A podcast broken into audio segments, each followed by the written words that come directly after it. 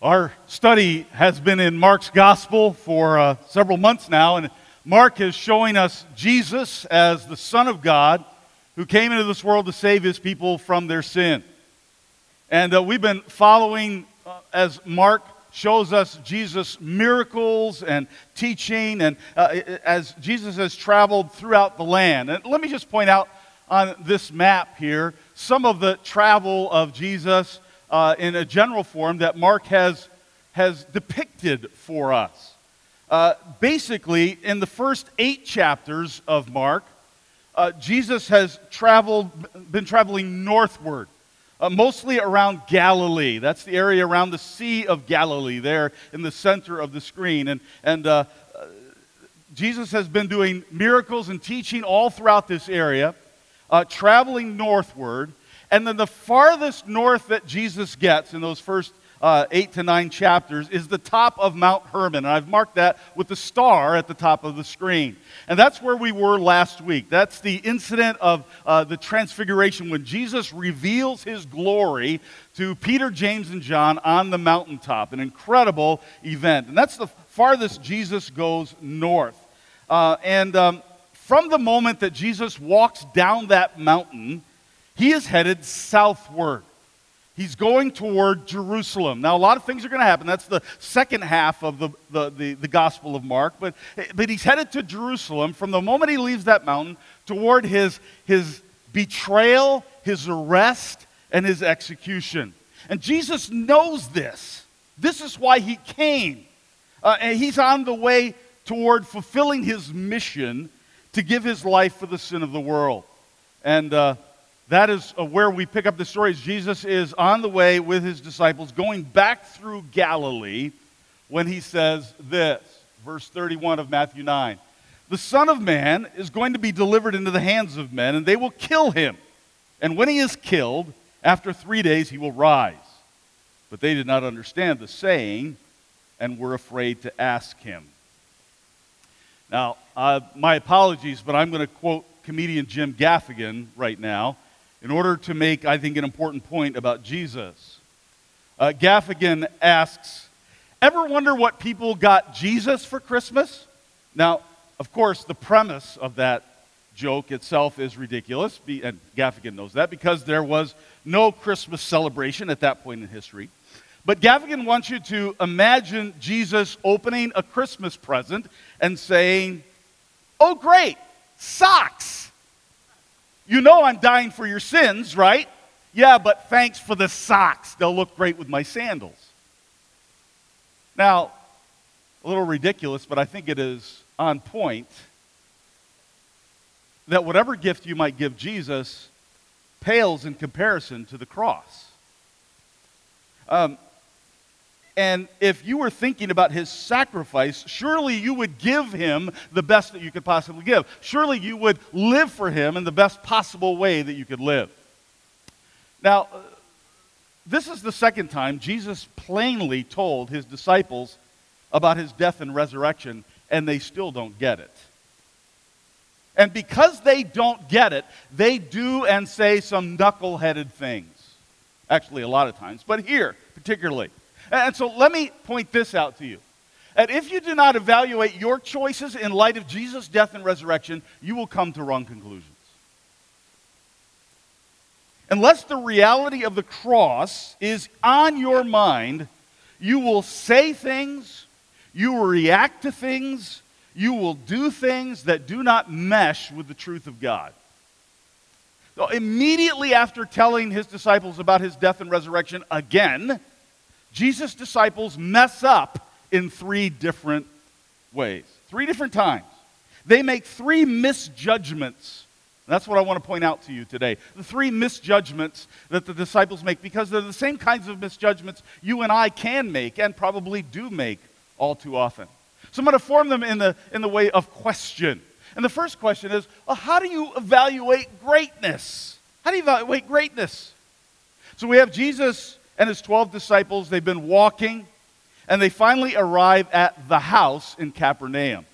The house, it's a specific house, one they've used before, the one they know the owner of. Some scholars say it's Peter's house. I don't know whose house, but it's a house they know.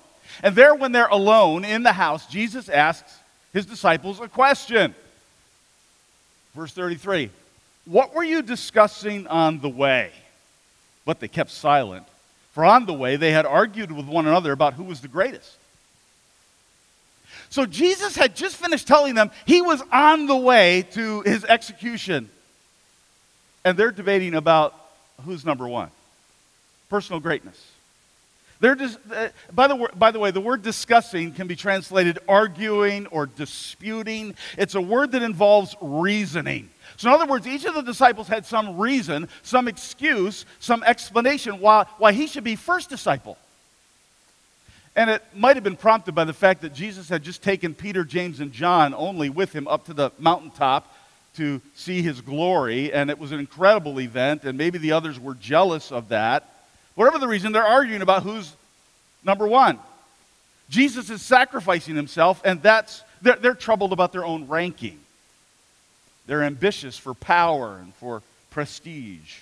And so, taking that, Jesus redefines what it means to be great in the sight of God. And verse 35, he sat down and called the twelve, and he said to them, If anyone would be first, he must be last of all and servant of all.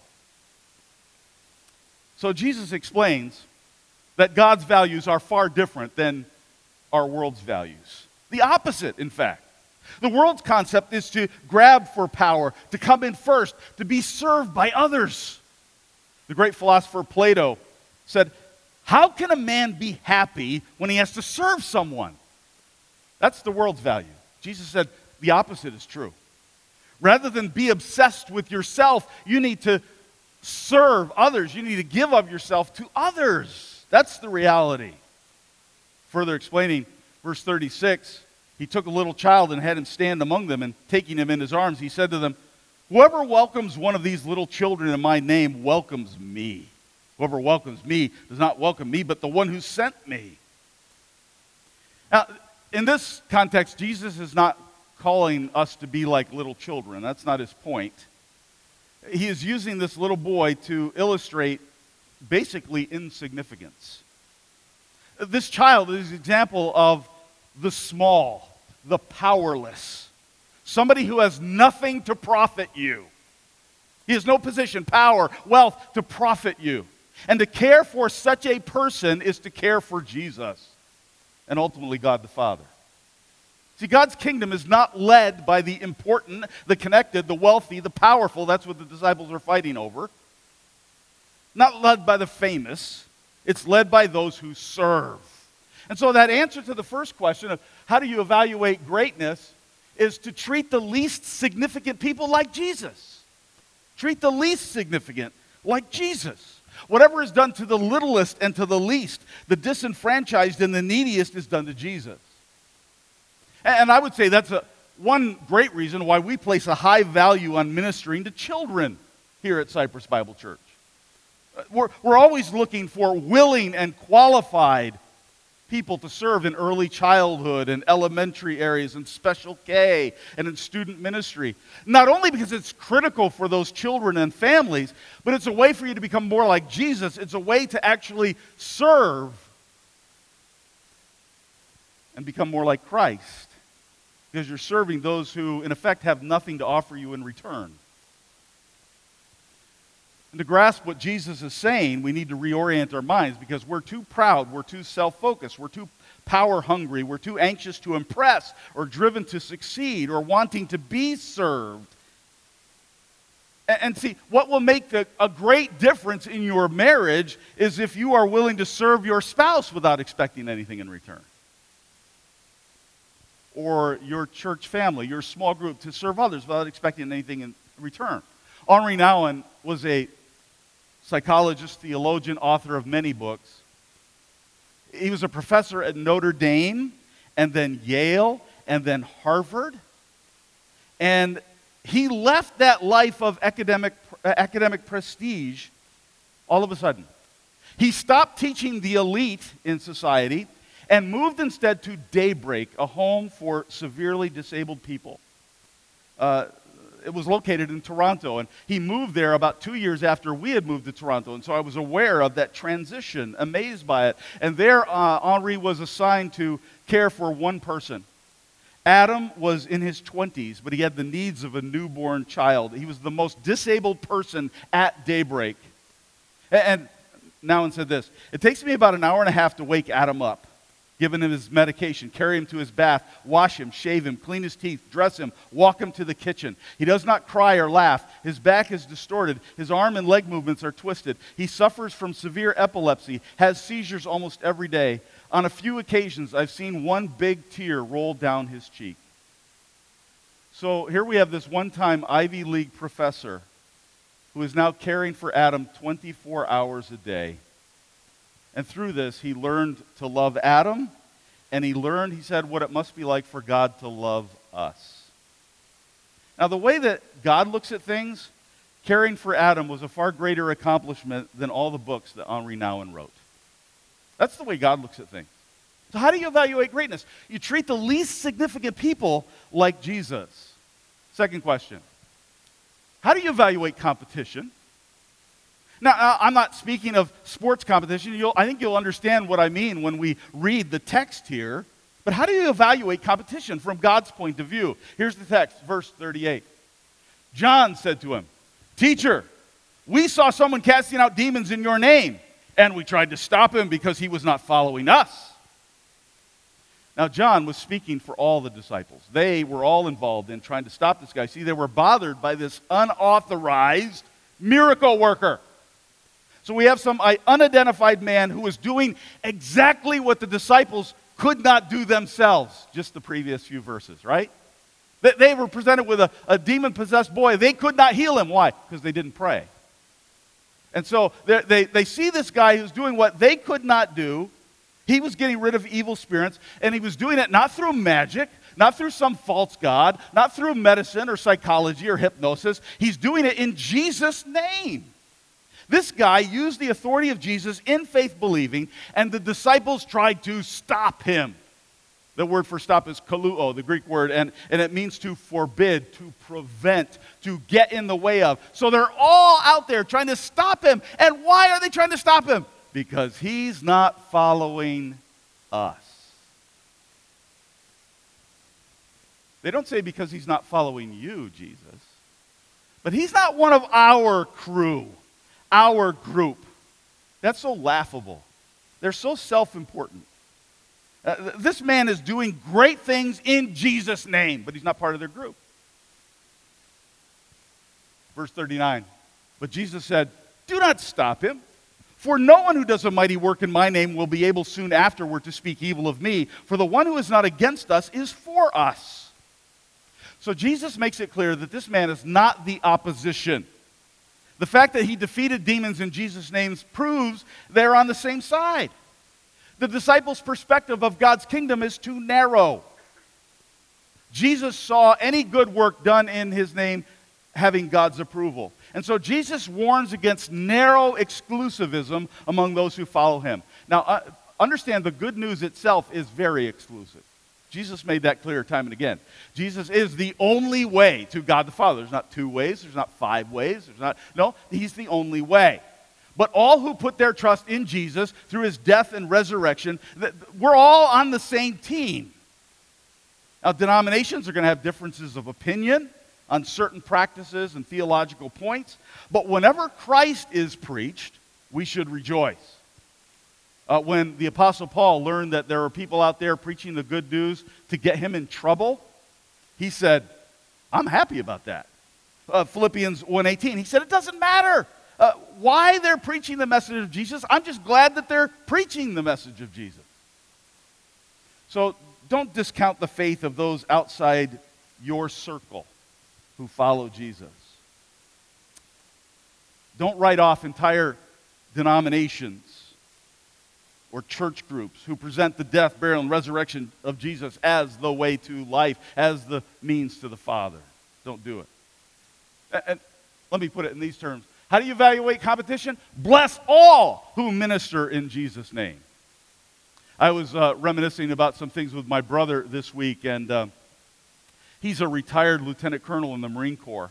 And I was recalling when uh, uh, he was, I think, in officer training school, uh, he had an apartment he shared with another officer candidate on the beach in North Carolina. And so Amy and I went to visit him. We spent some of our vacation and went to visit him. And so we spent the days on the beach while he was at the base doing whatever they do at the base. Had a great time. But uh, knowing that I was coming, my brother was attending this, this uh, church on the beach, actually, um, and uh, was a rather small church. And he, knowing I was coming, he said, I-, I want you to preach at my church. And I said, Well, it's my vacation. I don't like it. No, no, I really, really want you to preach. I said, Oh, okay. Well, if that's, that's what you want. So he asked the pastor, Hey, my brother's coming. He's a pastor. He's very solid, great. I, uh, I would like him to preach that one Sunday here. And the pastor said, No, can't do it.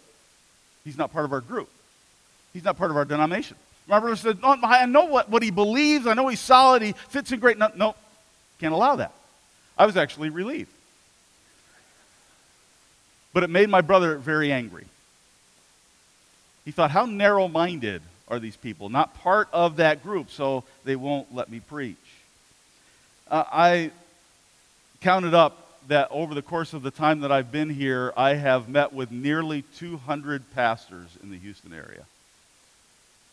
Uh, and that's very intentional, both going to pastors' meetings and one on one coffee, lunch, breakfast with another pastor. Some of them far outside, the other side of Houston, or out in farther suburbs, and many local here. And just to, to name a handful of them, uh, Jesse McMillan, a great guy, church at Cross Lake. Uh, we, we established a relationship uh, late last year. And uh, in fact, they had our pastoral staff there on their campus for a retreat just a couple of weeks ago. Or Blake Wilson, the pastor at Crossover Bible. He and several of his staff had lunch with me and several of our staff just uh, before Christmas. David Bond at St. John Lutheran. He's a good man. We have a lot in common. I've enjoyed spending time with David and wish I could spend more time with him. Stuart Sanders at Tomball Bible. We had lunch a few weeks ago. And Jerron Jones at Shine Bible. And Mark Shook at Community of Faith. And I could list many names uh, of guys. I'd say these are, these are good men who preach Jesus. We might have some differences of opinion on certain things, but, but they, they preach Jesus.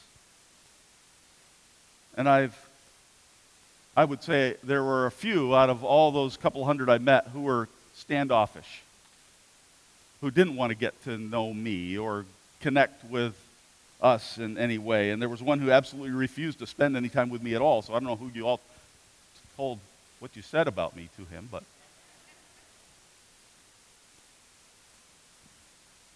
But the point that Jesus wants his disciples to understand is that the church is bigger than just us.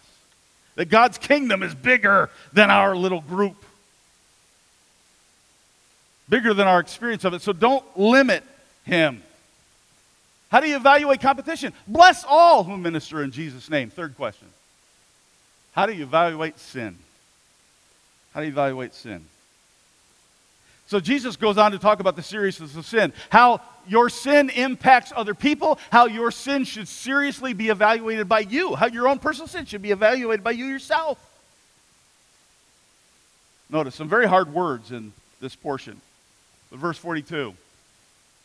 And if anyone causes one of these little ones who believe in me to sin, it would be better for him to be thrown into the sea with a large millstone tied around his neck. Now, what little ones is he talking about?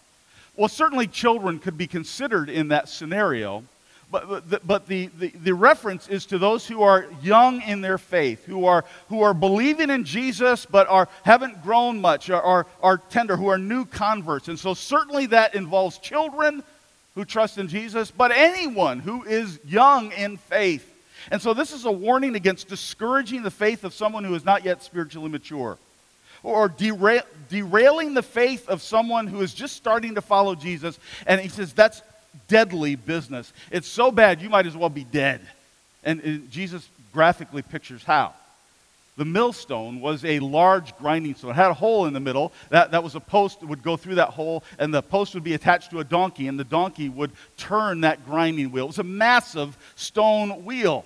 And Jesus said, It would be better for you to shove your head in the hole of that millstone, wear it like an enormous collar, and throw yourself into the ocean than to derail the faith of someone who is young and immature in the faith. Let that warning cause you and me to evaluate how you treat those who are young in the faith.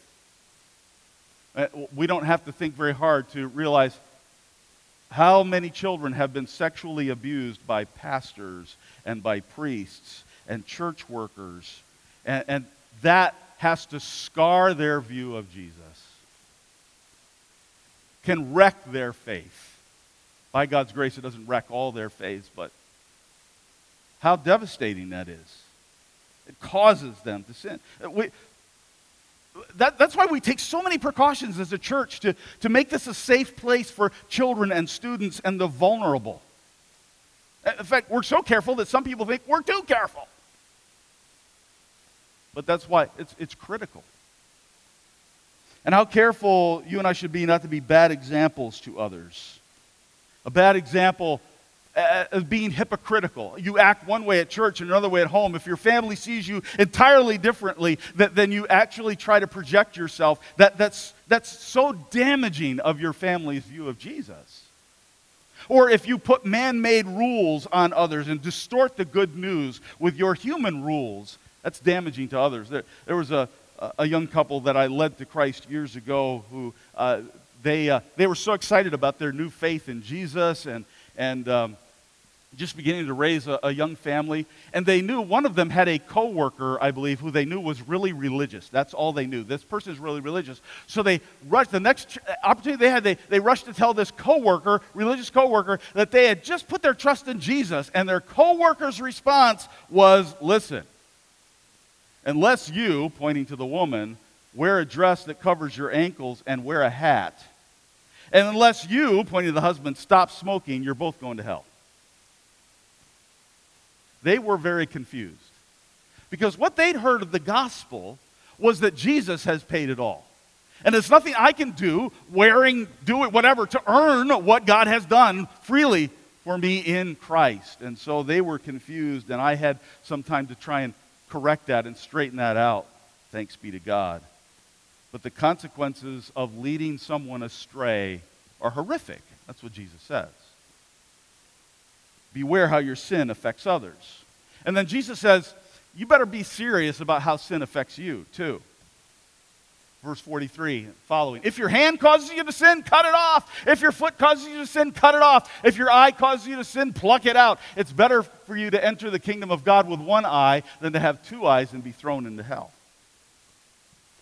Well, welcome to church.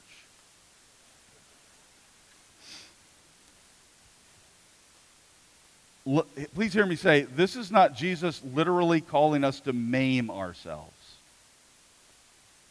He's telling us to evaluate our temptations, evaluate our sin in light of eternal consequences. Because wouldn't you rather lose a lung than lose a life? Hacking off body parts here is a metaphor.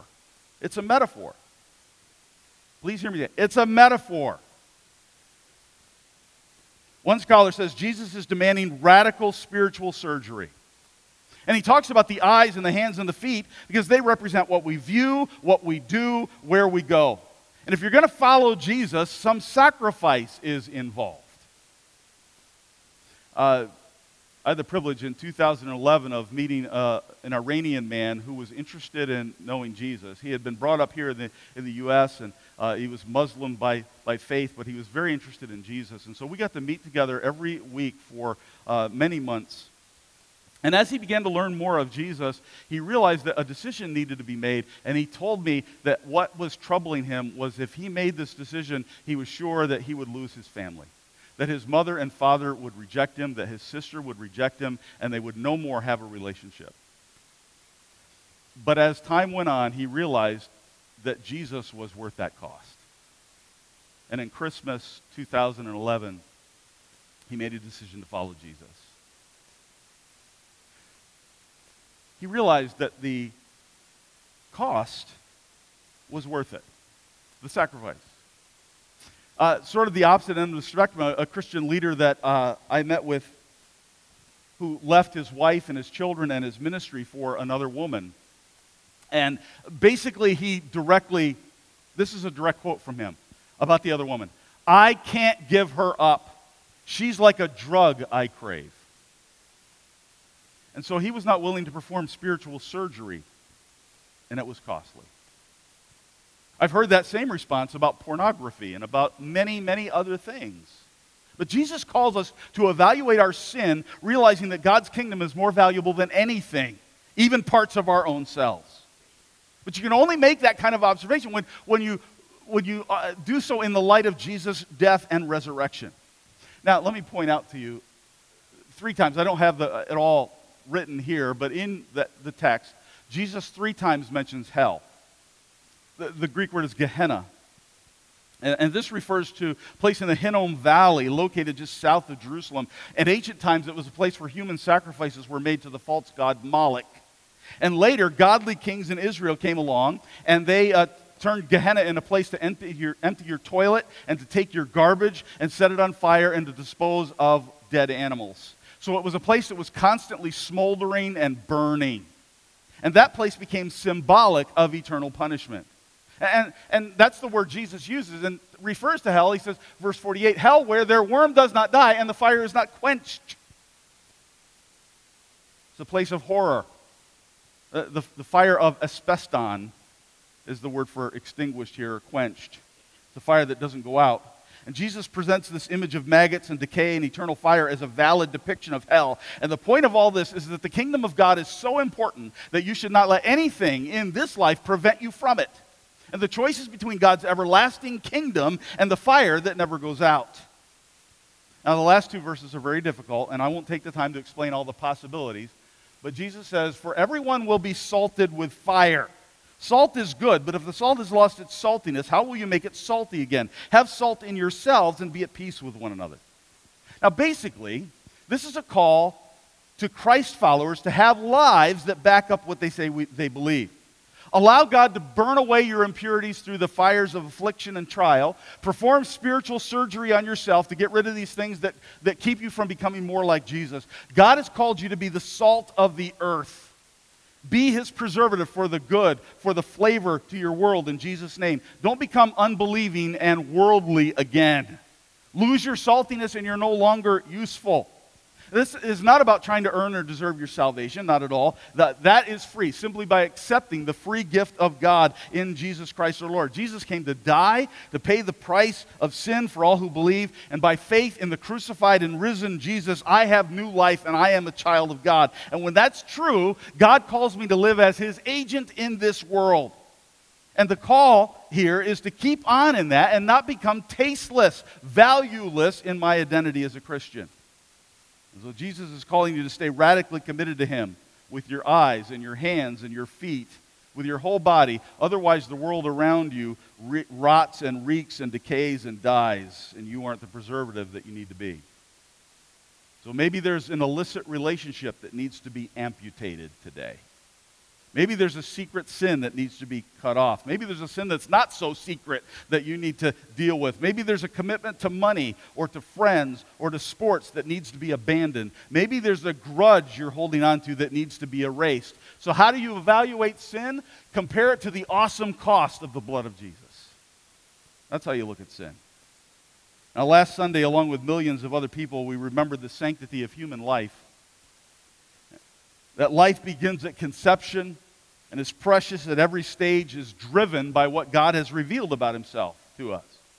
Now, Joni Eareckson Tada, who's quadriplegic, teamed up with Nick Vujicic, who uh, was born without arms and legs, and they did a Facebook Live uh, together last week affirming that life is sacred from conception to death. Now, I did not see it because I don't have Facebook, but uh, I read, those are words that you see on a page. I read about what they said.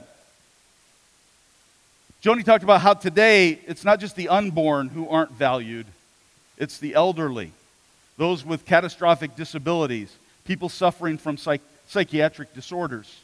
She said there's a mentality today that people are better off dead than disabled. But abilities don't determine our value. She said the value of life is not connected to whether or not we can walk or whether you've got arms or whether or not my hands work. It's anchored in the fact that God made us. And she said, when you talk about your worth, it's all directly connected with the price that was paid for us, the precious blood of Christ. Now, just like the disciples, if you don't evaluate life in the light of the death and resurrection of Jesus, you're going to come to wrong conclusions.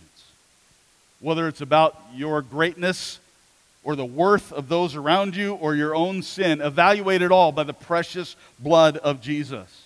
And if you're like me, there are things that you need to repent of today and every day and deal with before God. Attractions that you've made more important than Jesus. People you've mistreated or neglected. We're going to close this service now with song. And I'm going to invite, uh, we have several elders who are going to come up to the front here and be prepared to pray with you or for you if you would desire that. Maybe something you'd like to share that they could pray for. Or, or maybe if you just want to deal between yourself and God, simply come and kneel down and pour your heart out to God. But as we close in this final song, I invite you all to stand as the elders take their places. And during this song, feel free to come and speak your heart to God.